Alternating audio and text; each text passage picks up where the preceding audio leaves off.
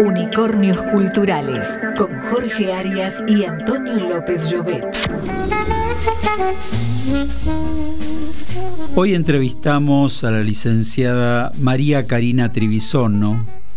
Ella es licenciada en psicología, especializada en género y políticas públicas de Flaxo, docente en la maestría de Administración Pública de la USAL, secretaria de organización de la Unión Personal Civil de la Nación, el mayor gremio de los empleados públicos a nivel nacional, eh, integrante de la Comisión de Igualdad de Oportunidades y Trato, una mujer activa tanto en la defensa de los intereses gremiales en general de los empleados públicos, en particular de la lucha de género. Ustedes me han escuchado decir aquí que la mujer está protagonizando la revolución democrática más importante de, este siglo.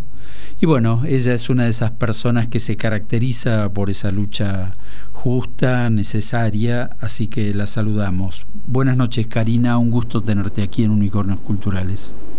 Hola, buenas noches a todos y a todas. Bueno, el gusto es mío poder compartir este, este espacio de reflexión y este momento para eh, parar un poco y sentarnos a pensar y a charlar y a compartir ideas. Así que muchas gracias por la invitación. Bueno, le, avisamos a nuestros oyentes por las dudas. Karina está llegando a un destino, está viajando, así que este, puede haber algún problema de, ruido o algo con lo que le pedimos que sean tolerantes, pero es importante que, que la conozcamos y la escuchemos. Eh, Karina, sos eh, nacida en... ¿En qué provincia? En Buenos Aires. Ah, sos porteña. de familia santafesina, pero yo soy porteña. Ah, mira, bueno, yo tuve eh, una etapa de destierro en Santa Fe también, pero soy tucumano de origen y, y, recalado en Buenos Aires, en fin, esa, esa transhumancia que tenemos los argentinos en, en nuestro país y ahora por el mundo también, ¿no? Así que bueno, naciste en Buenos Aires, ¿en qué parte, en qué barrio de Buenos Aires? En el barrio de Almagro. En Almagro. Bueno, y, creciste por allí, fue, caíste en la escuela pública.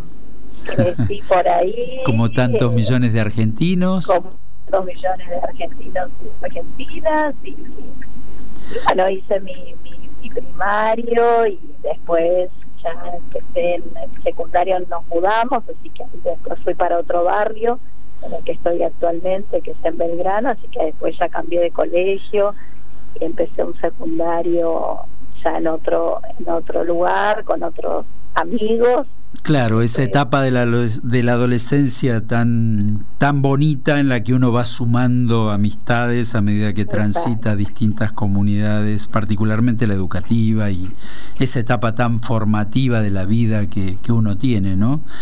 Y, y, y esa...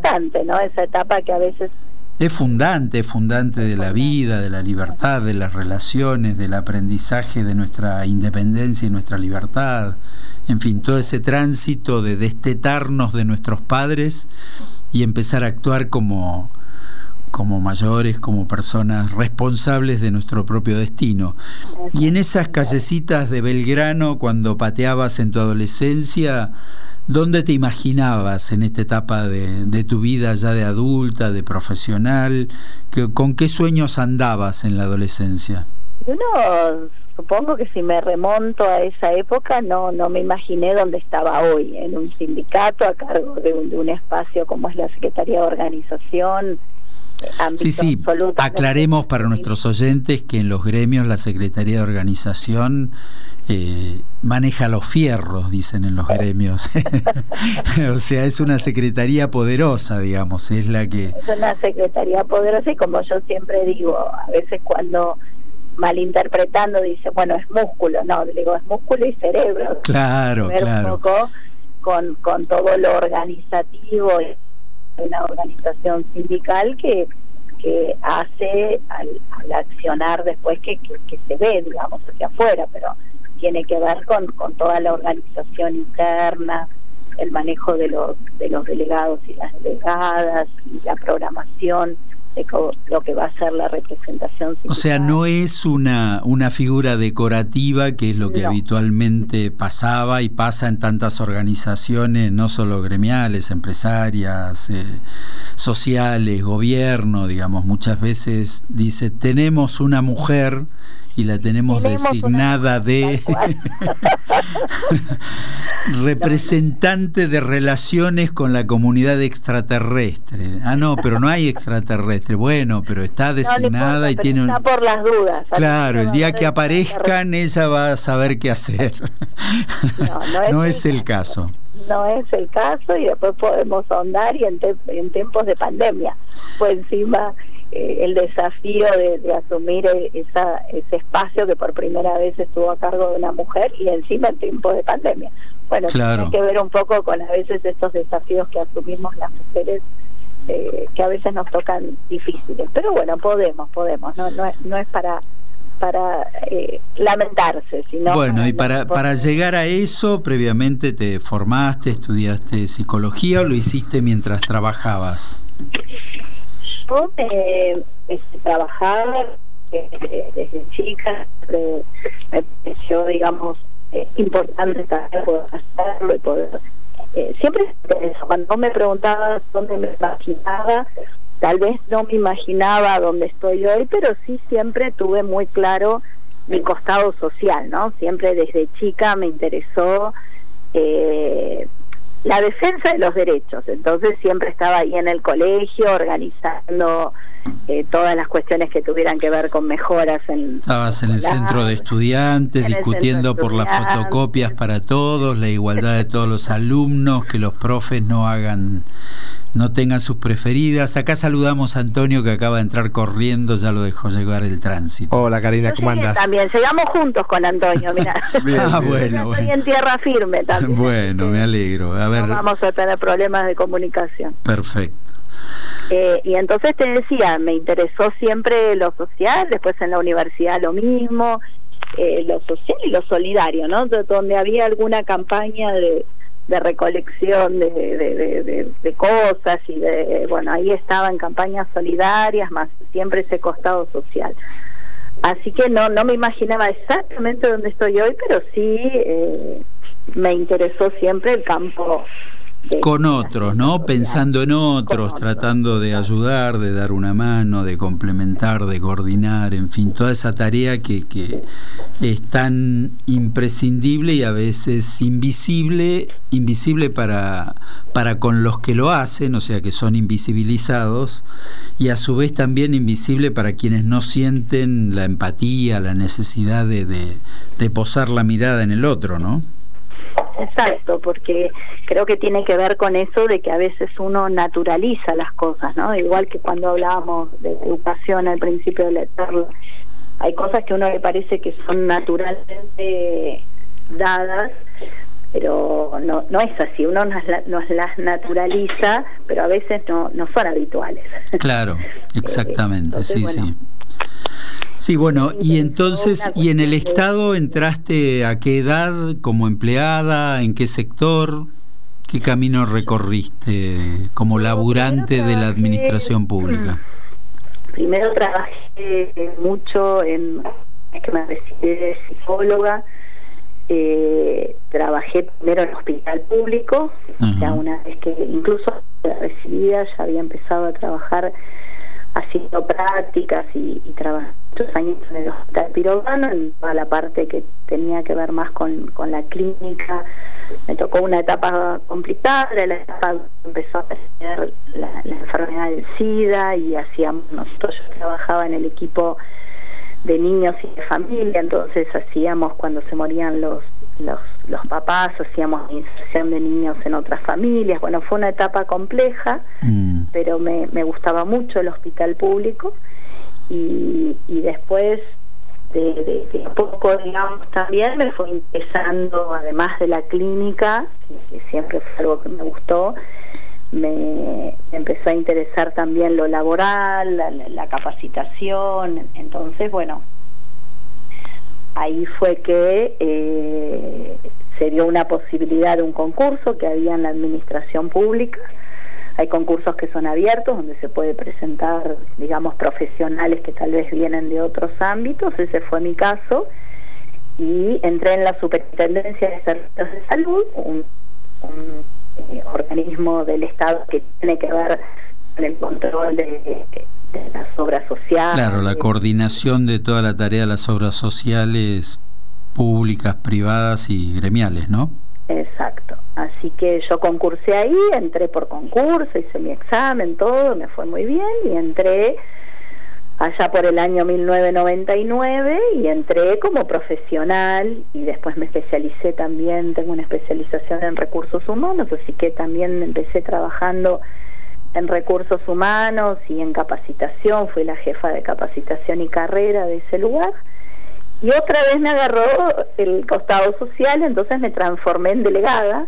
Una vez que entré a trabajar, hay un en cada organismo público, los sindicatos, en, este caso la Unión de Personal Civil de la Nación, tiene lo que se llama una delegación y elige sus representantes en cada organismo público. Así que yo primero fui delegada de ese lugar y otra vez ahí me encontré peleando ya no por los derechos en el colegio ni en la universidad, sino en el, en el espacio del en el ámbito laboral.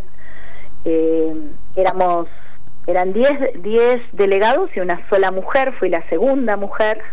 Eso te quería preguntar, Karina, ¿cómo fue atravesar todo esto?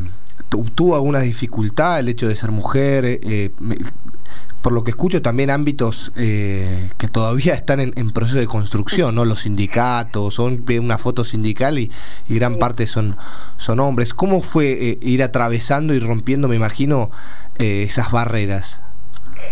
Yo siempre digo que lo, mm, lo hice con mucha con mucha inconsciencia en algún punto cuando empecé, ¿no? Y después uno empieza a a pensar y empieza a analizar y te das cuenta que hay cosas que, que son habituales, pero no tienen por qué ser naturales, ¿no? Y que es aquello que tenemos que cambiar.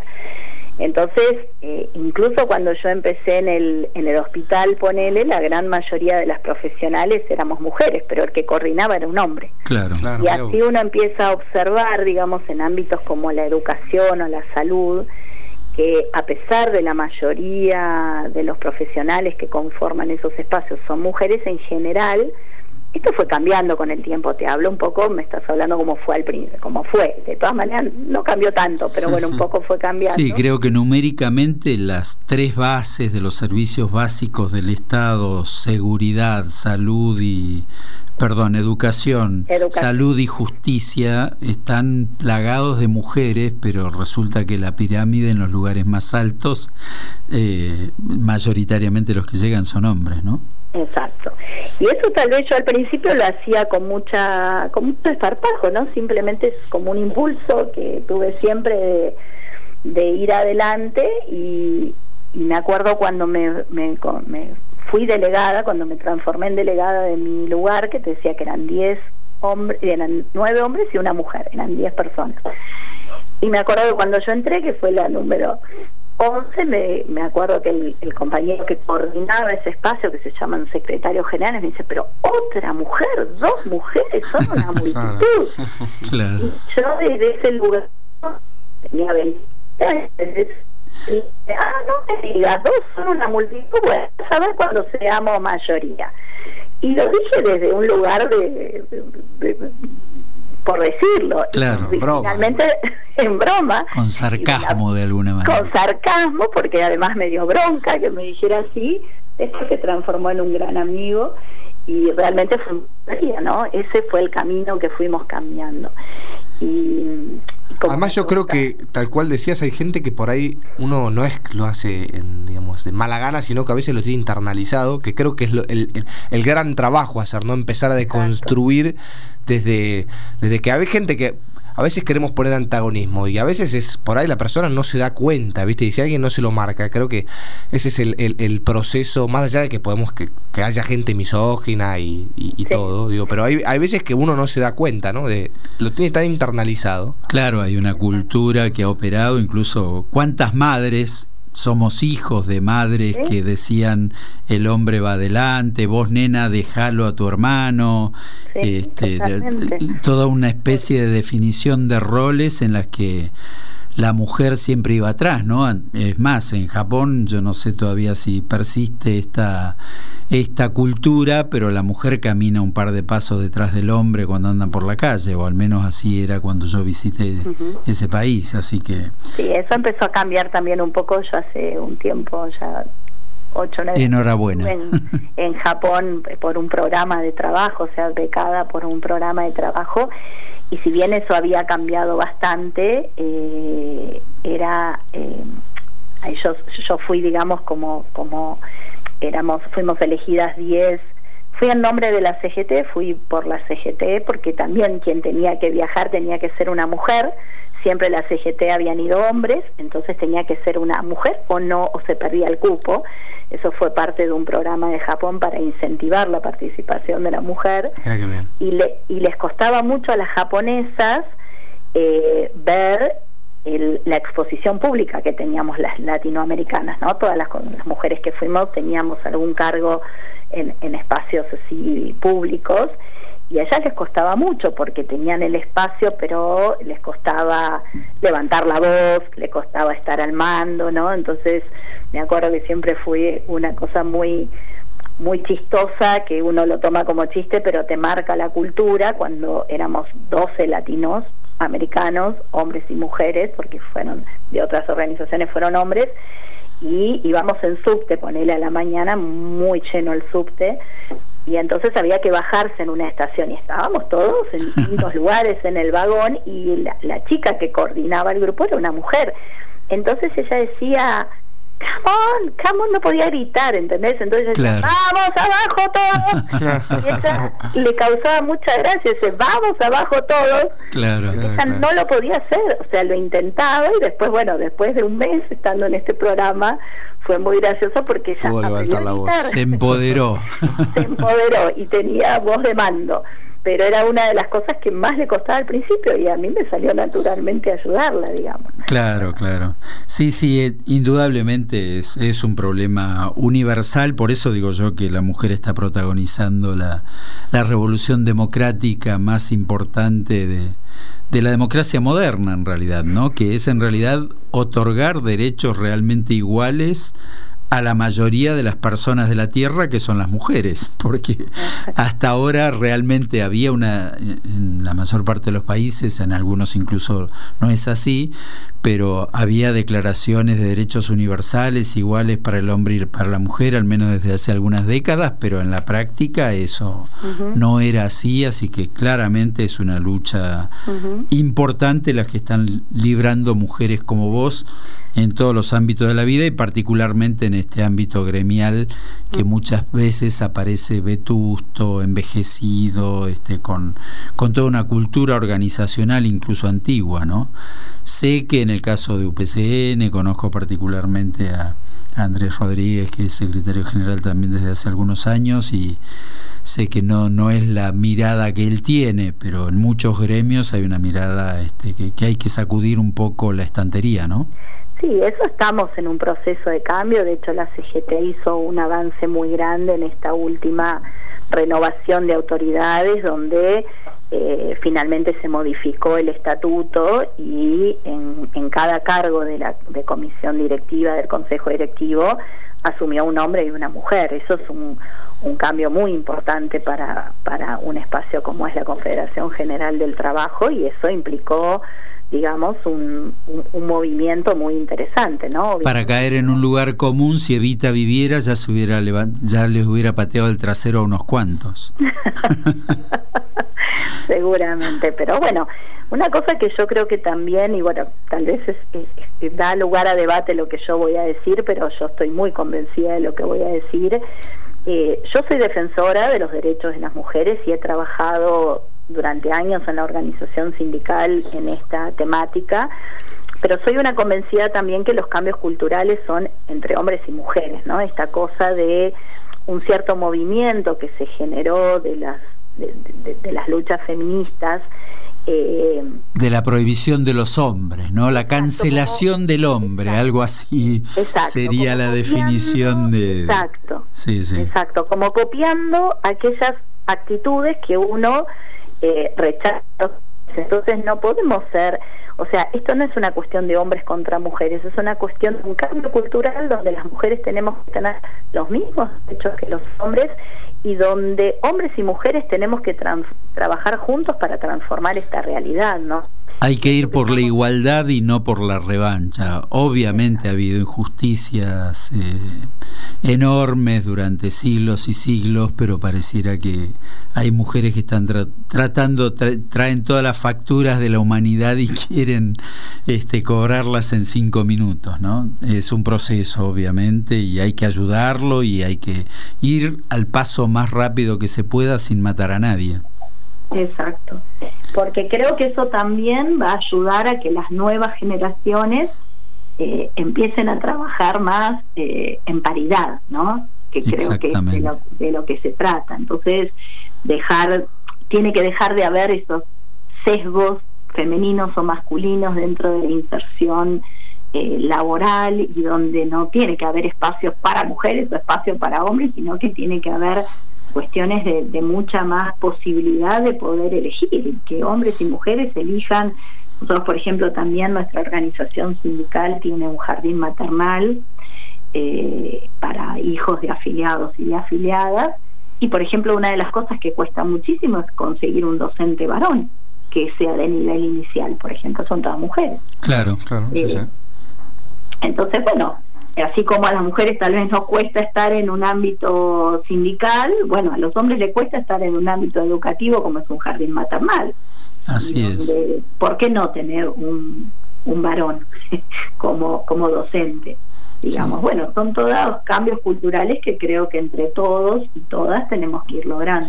Bueno, después este, vamos a ahora hacer un, una pausa musical Estamos hablando con Karina Trivisono, es la secretaria de organización de UPCN, eh, integra la, mesa que lucha por la paridad sindical eh, y es una militante de esa causa por la, por la paridad con justicia, de alguna manera, sin revancha. Y cuando concertamos la entrevista le dije que íbamos a escuchar un tema y me dijo, te pido por favor que sea un tema de mujeres. Así que yo espero no haberme equivocado. te traje un tema que se llama Mujeres y canta Julieta Venegas. Te, te propongo que lo escuchemos juntos. Buenísimo.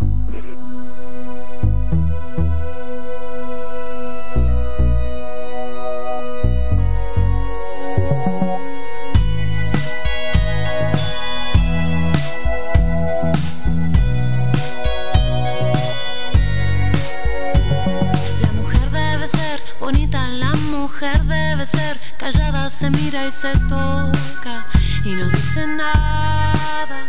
De repente sentí algo, llegó por mi espalda, me sacudió voces fuertes, tan enojadas.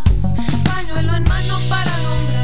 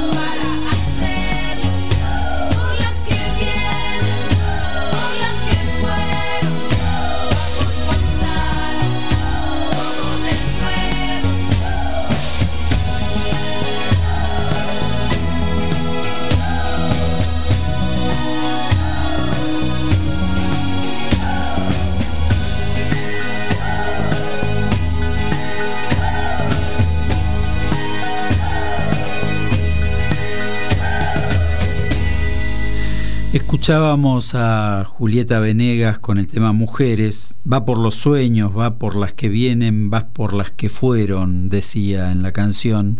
Y Karina Trivisono, nuestra entrevistada, que es secretaria de organización de, del gremio UPCN, que agrupa a los trabajadores del Estado, el, gremio más importante de los trabajadores del Estado, aunque hay otros, eh, está con esa bandera y ha logrado precisamente la Secretaría de Organización, decíamos en la primera parte de la entrevista, que es eh, creo que la, la segunda en importancia después del secretario general de cada uno de los gremios, así que darle ese lugar a una mujer es un lugar de relevancia y supongo que el reconocimiento también a una lucha que, que Karina viene haciendo en- tanto en el orden nacional como en mesas internacionales. ¿no? Si tuvieras que hacer un balance, Karina, de- de lo avanzado en este tiempo, porque la verdad que ha habido avances significativos en esta tarea de buscar la paridad, eh, seguramente hay insatisfacciones varias, pero ha habido avances significativos. Y tuvieras que hacer un balance a nivel eh, internacional y a nivel nacional, digamos. ¿Qué marcarías como grandes avances, cosas grandes pendientes? ¿Y qué, qué marcarías como diferencia entre lo que pasa en el mundo y lo que pasa en Argentina? Yo creo que, mm, a ver, eh, avances, como vos decís, hubo muchos y si uno hace un balance es sumamente positivo todo lo que estuvo pasando tanto a nivel internacional como nacional en estos últimos años, como dijiste, la revolución democrática más importante.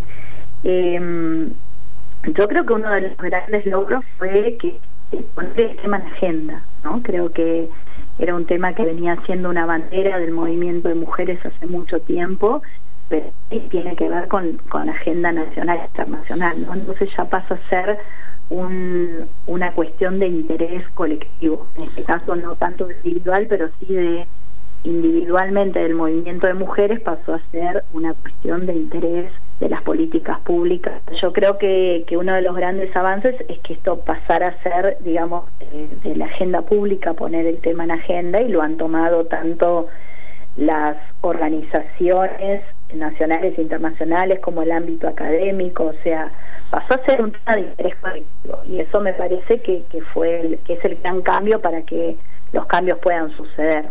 Sí, de Naciones Unidas para abajo, todas las organizaciones públicas y privadas, las grandes empresas, tienen agenda de género, lo que no necesariamente significa que la cumplan, ¿no? Muchas veces se pone algo como para que para decirlo cumplimos, pero en el Pero es verdad que está en la agenda, ¿no? Como decía Karina, hoy, hoy está en la agenda.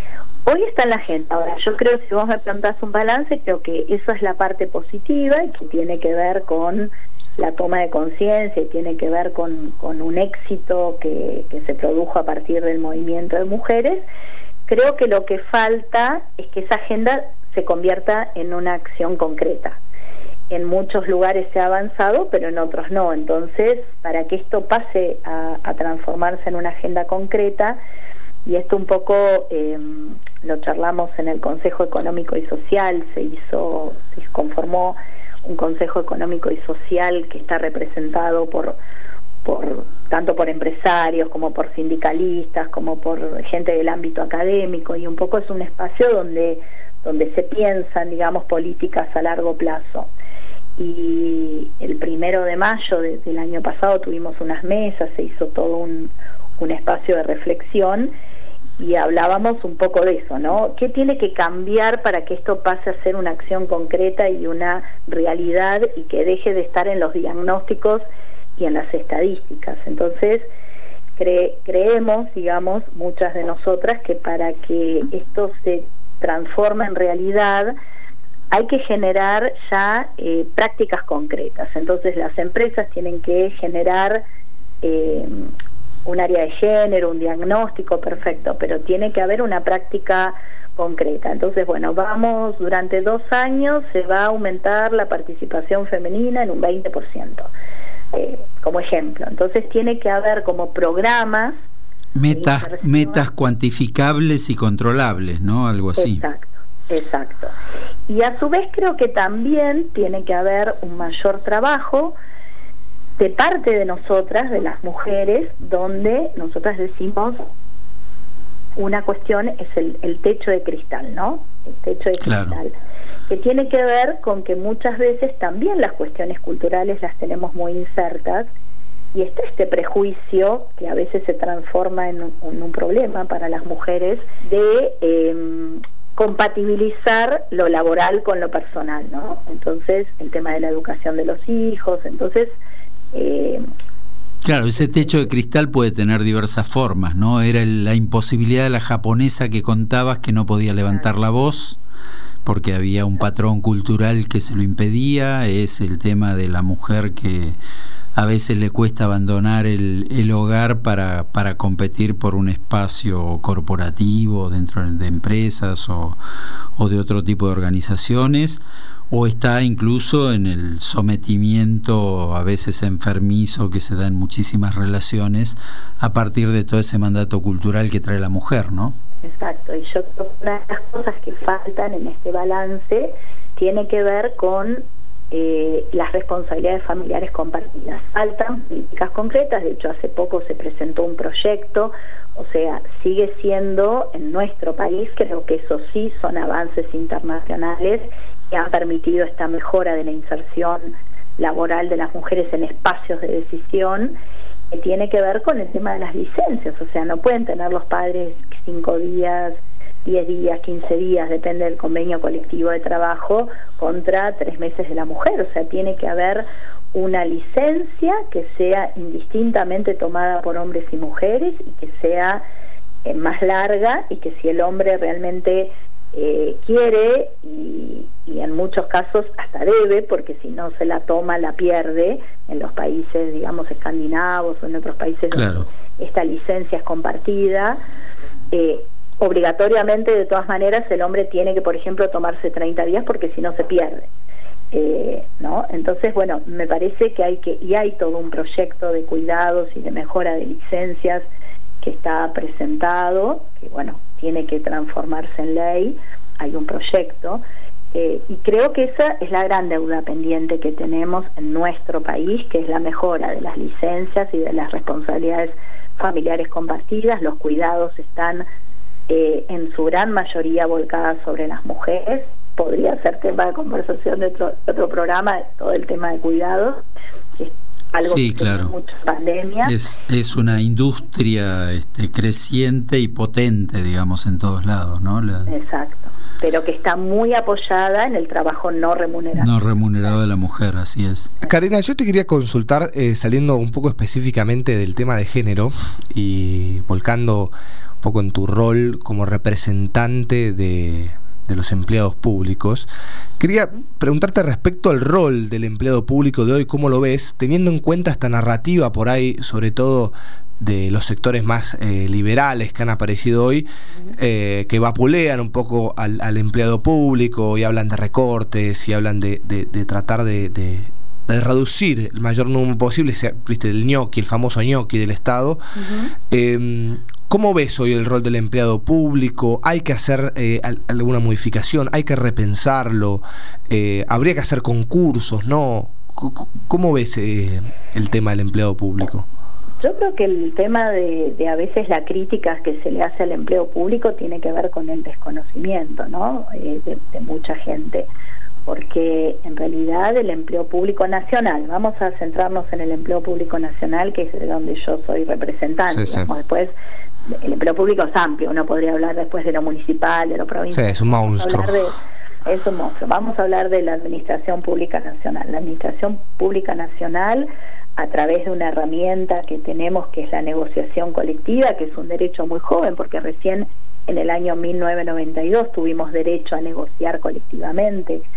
La negociación colectiva, para explicarlo rápidamente, lo que te permite es una herramienta que te permite a las organizaciones sindicales sentarse a la par del empleador, en este caso el Estado, y fijar juntos las condiciones de trabajo. O sea, no se impone por un decreto, por una ley, sino que se negocia se llegan a acuerdos y se establecen condiciones. Importantísimo en un país con los niveles de inflación que tenemos, ¿no? Sobre todo.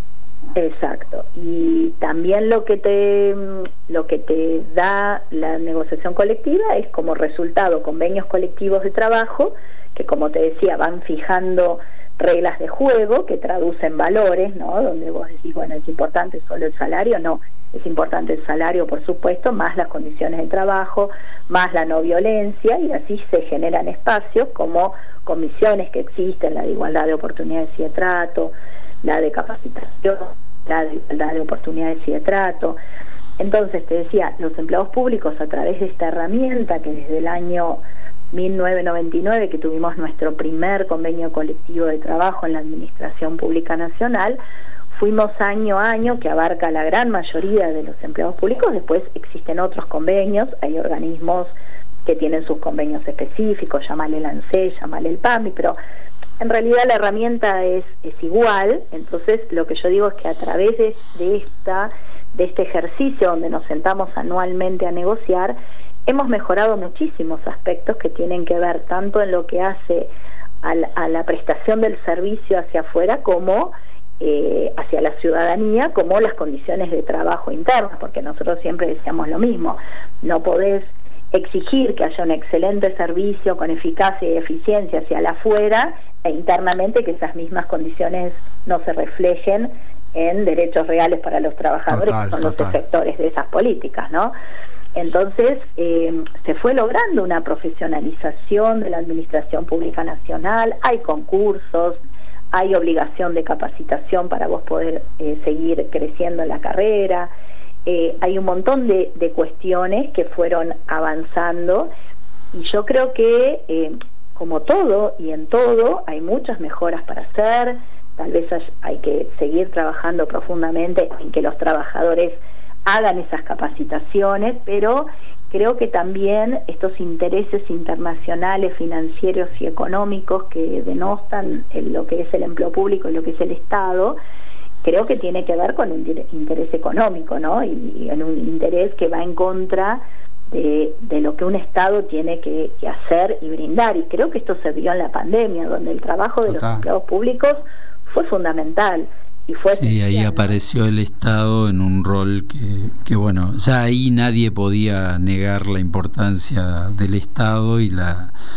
eh, el rol fundamental que tiene en una, en una comunidad que tiene problemas como los que sufrimos con la pandemia. Pero además en la prestación de servicios básicos, como decíamos antes, educación, salud, justicia, todos esos servicios son brindados por servidores públicos y, que a su vez tienen dificultades con el patrón, ¿no? Porque a diferencia de una empresa donde el, el objetivo está claro, las políticas comerciales están claros y el éxito o el fracaso son medianamente visibles y evaluables por quienes ponen el capital y eventualmente cierran la empresa y se acabó. El Estado no cierra nunca y tiene mala praxis, eh, los empleados estatales muchas veces eh, andan corriendo detrás de cambios de políticas surgidas de la noche a la mañana por algún iluminado este, que, que cree que tiene la solución sin conocer precisamente los problemas que tiene que administrar. Así que es un ámbito bastante complejo, pero quería volver a algo que vos mencionabas, que me parece que por ahí pasa un poco el futuro, que es este rol que estás teniendo en el Consejo Económico y Social y, los cambios más eh, estratégicos, digamos, que pueden sucederse eh, mirando hacia el futuro. ¿Cómo se logra? Ahí está cambiando la educación, están incorporados estos valores que le preocupan a las mujeres que luchan por la paridad en el sistema educativo, que es lo que nos forma. Eh, obviamente además los niños hoy están cruzados por los los eh, lo que traemos cada uno de los padres este, como atávico de nuestra propia formación y nuestra propia cultura y eso de la, desde la familia también tiene impacto. ¿Esto está evaluado? ¿Hay algún plan a nivel del Consejo Económico Social? Decías que están buscando eh, establecer metas para esto. No, no tal vez a nivel educativo, tal vez el Consejo Económico y Social, o al menos en los ámbitos donde participé yo, que tiene que ver más con el empleo público, no, no, no, no, no se habló de esto, pero sí hay una conciencia general de, de reforzar lo educativo, ¿no? Tal vez en el, en el espacio que, trabajamos más nosotros tiene que ver con los innovadores públicos, que es todo un programa que se está generando de eh, digamos, de profesionales que, que se incorporen a un cuerpo de innovadores públicos que trabajen en todas estas cuestiones, ¿no? De eh, innovación, de, gestión y... Y eso está sucediendo hoy en el Estado, digamos. El Estado está contratando a gente que venga a romper los, los preconceptos eh, con ideas nuevas, portadoras de futuro y que eh, generen una direccionalidad rumbo a un futuro más eficiente, más transparente y, tecnológicamente más apto. Es un proyecto que se está trabajando, que, que, se está, digamos, está bastante avanzado y tiene que ver con generar este cuerpo, un cuerpo que hoy existe, digamos, que, que son los administradores. No va a tardar más que el gasoducto, ¿no?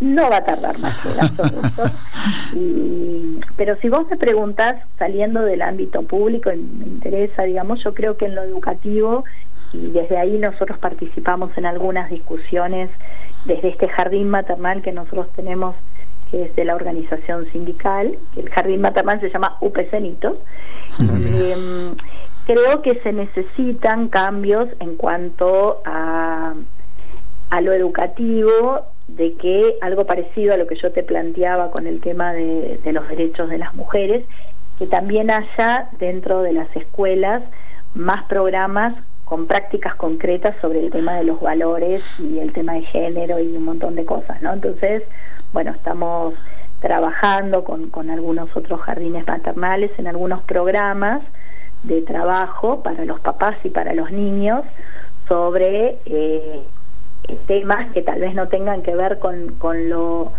con lo conceptual académico de, de, saber hablar, saber sumar, sino que también haya otras materias y otros programas que tengan que ver con educación en las relaciones interpersonales, educación en valores, ¿no? Esto, bueno, esto se ve mucho en la escuela en Japón, por ejemplo. Claro. Algunos programas educativos a nivel internacional que tiene que ver con esto. Vos tenés que cumplir una currícula, eh, digamos, eh, básica que tiene que ver con, conocimientos generales, pero también hay programas específicos eh, basados en, el tema de las conductas. ¿no? Esto un poco lo trabajamos también en, en el ámbito educativo, en, en, lo universitario. Vos, cuando me presentabas decías, yo soy profesora de una carrera eh, profesora de una materia que es ética pública dentro de la carrera de administración pública, de la maestría de administración pública que tiene de la Universidad de Salvador. Salvador en convenio con eh, nuestra organización sindical. Y un poco en la materia de ética pública hablamos de todo esto, ¿no? Una cosa es son las leyes y nuestro país es muy bueno y en Latinoamérica somos uno de los países con, con, mejores leyes laborales, pero también hay que generar todo un cambio cultural que eh, haga de esta ley un ejercicio cotidiano. Y entonces la ética pública no tiene que ver solamente con defender, digamos, una cuestión de eh, lo que dice la ley, que no tiene que haber malversación de fondos y bueno, un montón de cosas en tu ejercicio como, como, como funcionario público, sino también que tiene que ver con las conductas, ¿no? Entonces no tiene que haber abuso de poder, no tiene que haber apropiación de la dignidad de los derechos de las personas. Entonces, bueno, trabajamos toda esta materia de ética bajo esa perspectiva, ¿no? De cambio de valores y de cambio de conductas concretas cotidianas que hacen también a tu quehacer como funcionario o funcionaria pública. Sí, eh, indudablemente estamos en una etapa de cambios que hay que impulsar, que hay que ayudar. Eh, Karina Tribisono está en esa tarea en el ámbito gremial, ella es secretaria de organización del gremio UPCN a nivel nacional, ocupa un rol preponderante además en el trabajo en mesas nacionales e internacionales sobre el tema de la paridad y, la lucha de, la mujer por este lugar, que no se da solamente en la Argentina. La semana pasada comentábamos que la Unión Europea acaba de sancionar una legislación por la cual las corporaciones, las empresas en Europa van a tener que tener al menos un 40% de mujeres en su directorio, porque también este, en ese mundo empresario pasa esto que decimos, nosotros, no solo pasa en los gremios, ¿no? La, cosa con respecto a, eso que vos decís, a veces son, son cuestiones que, que, se imponen por norma hasta que cambia la cultura, y en el caso, por ejemplo, de nuestra organización sindical, eh, nosotros establecimos eh, una política para la inserción de las mujeres y hoy, además de, este rol que yo ocupo en una secretaría no tradicionalmente ocupada por mujeres, somos más del el 51% de la de comisión directiva somos mujeres, ocupando espacios como la Secretaría Gremial, obviamente también la Secretaría de Acción Social, la Secretaría de Cultura, la Secretaría de Igualdad, pero también estas otras secretarías que no son que no estaban tradicionalmente ocupadas por, por mujeres. Claro, de hecho a mí me pasó en lo personal que cuando creo que fue en la época de Menem se empezó a discutir la ley de cupos para que el 33% de los cargos electivos les correspondieran a las mujeres, yo decía que era una medida artificial este, y que las mujeres debían tener derecho al 50%, que obviamente era una declamación para quedarme tranquilo. Y después con el paso de los años te das cuenta que realmente el cupo cambió cosas, porque más allá incluso de la calidad de la representación que uno puede cuestionar, que a veces los cupos traen aparejado que los hombres desde el poder ponen a las mujeres que tienen más cerca y no a las que mejor trabajan, pero aún así, a nivel de legislación, a nivel de agenda política en la Argentina, cambió la agenda, se incorporaron temas de familia, obviamente los temas de género y de, igualdad, este, incluso de igualdad para muchos otros sectores que estaban excluidos, minorías que no tenían derechos, porque la mirada de la mujer es complementaria a la del hombre y los hombres traíamos una agenda en la política y en las instituciones muy atada a, conceptos antiguos. Entonces, creo que la irrupción de la mujer, aunque fuera a través del cupo, significó una, una variación de calidad y un agregado de calidad a la democracia en la Argentina. Esa es al menos mi, evaluación. Lo que pasa es que, que, lo importante es tal vez el cupo es un paso y que es una medida de acción positiva. Puede durar un tiempo. Claro. Vos después tenés que trabajar en una integración real, pero el cupo lo que te permite es la visibilización y tener un piso desde donde partir, porque no es lo mismo, es como una carrera, ¿no? Para poder llegar, claro. donde llegue tienen que partir los dos de un mismo punto de partida. Si vos partís 10 metros más atrás, no vas a llegar nunca. Ahora, una vez que vos equiparaste el punto de partida, bueno, de ahí se genera todo un desarrollo que tiene que ver también con el talento. Obviamente uno esto no va en desmedro, ¿no? porque a veces dicen talento o cupo, no son las dos cosas, pero creo que las políticas de acción positiva, como puede ser un cupo, transitoriamente es una medida, como vos decís, democrática, equitativa, justa y que genera un cambio necesario. A partir de ahí Por eso yo decía que la educación me parece un pilar fundamental, porque a futuro espero que las generaciones que vienen no estén discutiendo cupos, sino que realmente puedan, eh, hay, que muchas cosas se den naturalmente, ¿no? Y que no haya que provocar. Que haya una paridad natural, claro. Exacto. Pero mm, bueno, creo que son cambios culturales. Yo siempre tengo una mirada de, porque también no uno quedarse en lo que falta, muchas veces te desanima. Yo creo que las mujeres hemos hecho un gran avance, creo que las mujeres tenemos, hemos demostrado que tenemos las mismas capacidades, las mismas ganas, la misma motivación que las mujeres tenemos derecho a elegir, hay con mujeres que tal vez prefieren quedarse eh, en un desarrollo más eh, familiar. familiar y eso está bien si lo eligen, pero que también aquellas mujeres que quieran desarrollarse laboralmente y, poder, digamos, en, equidad con los hombres y en paridad poder asumir espacios de decisión también lo pueden hacer, eh, siempre desde esta mirada que es en, forma conjunta, porque la sociedad está hecho por hombres y mujeres, no es una cuestión de competencia, sino de integración. Y, y, en especial, digamos, obviamente es lo que a mí me compete, lo que me gusta, lo que me dediqué, creo que el empleo público es un espacio que eh, es importante, y es la campana de cristal que de alguna manera marca el rumbo en muchos de los aspectos este, que una sociedad después sigue, ¿no? si el Estado es igualitario, si el Estado es participativo para con la mujer, si la mujer aparece desde el Estado en políticas, en posiciones... Eh, donde puede incidir con políticas públicas que incluyan a mujeres y que les den protagonismo, claramente eso se termina transmitiendo a las familias, al sistema educativo, a las empresas, a la vida misma. Sí, además yo creo que la ruptura de, este, esquema patriarcal también beneficia al hombre, ¿no? Que se le permite más sensibilidad, que se le permite, digo, a cosas que, que, les estaban solo permitidos al, al, a lo femenino y ahora creo que el, esto, como decía Jorge, empieza a romper no solo estructuras dentro de, las oportunidades que empiezan a tener las mujeres, sino también se le abre una cadena de posibilidades a los hombres a otros aspectos, a trabajar en la casa, a quedarse en la casa. Creo que. Decís que vamos a poder llorar en público sin vergüenza ahora. Espero, espero, espero que sí.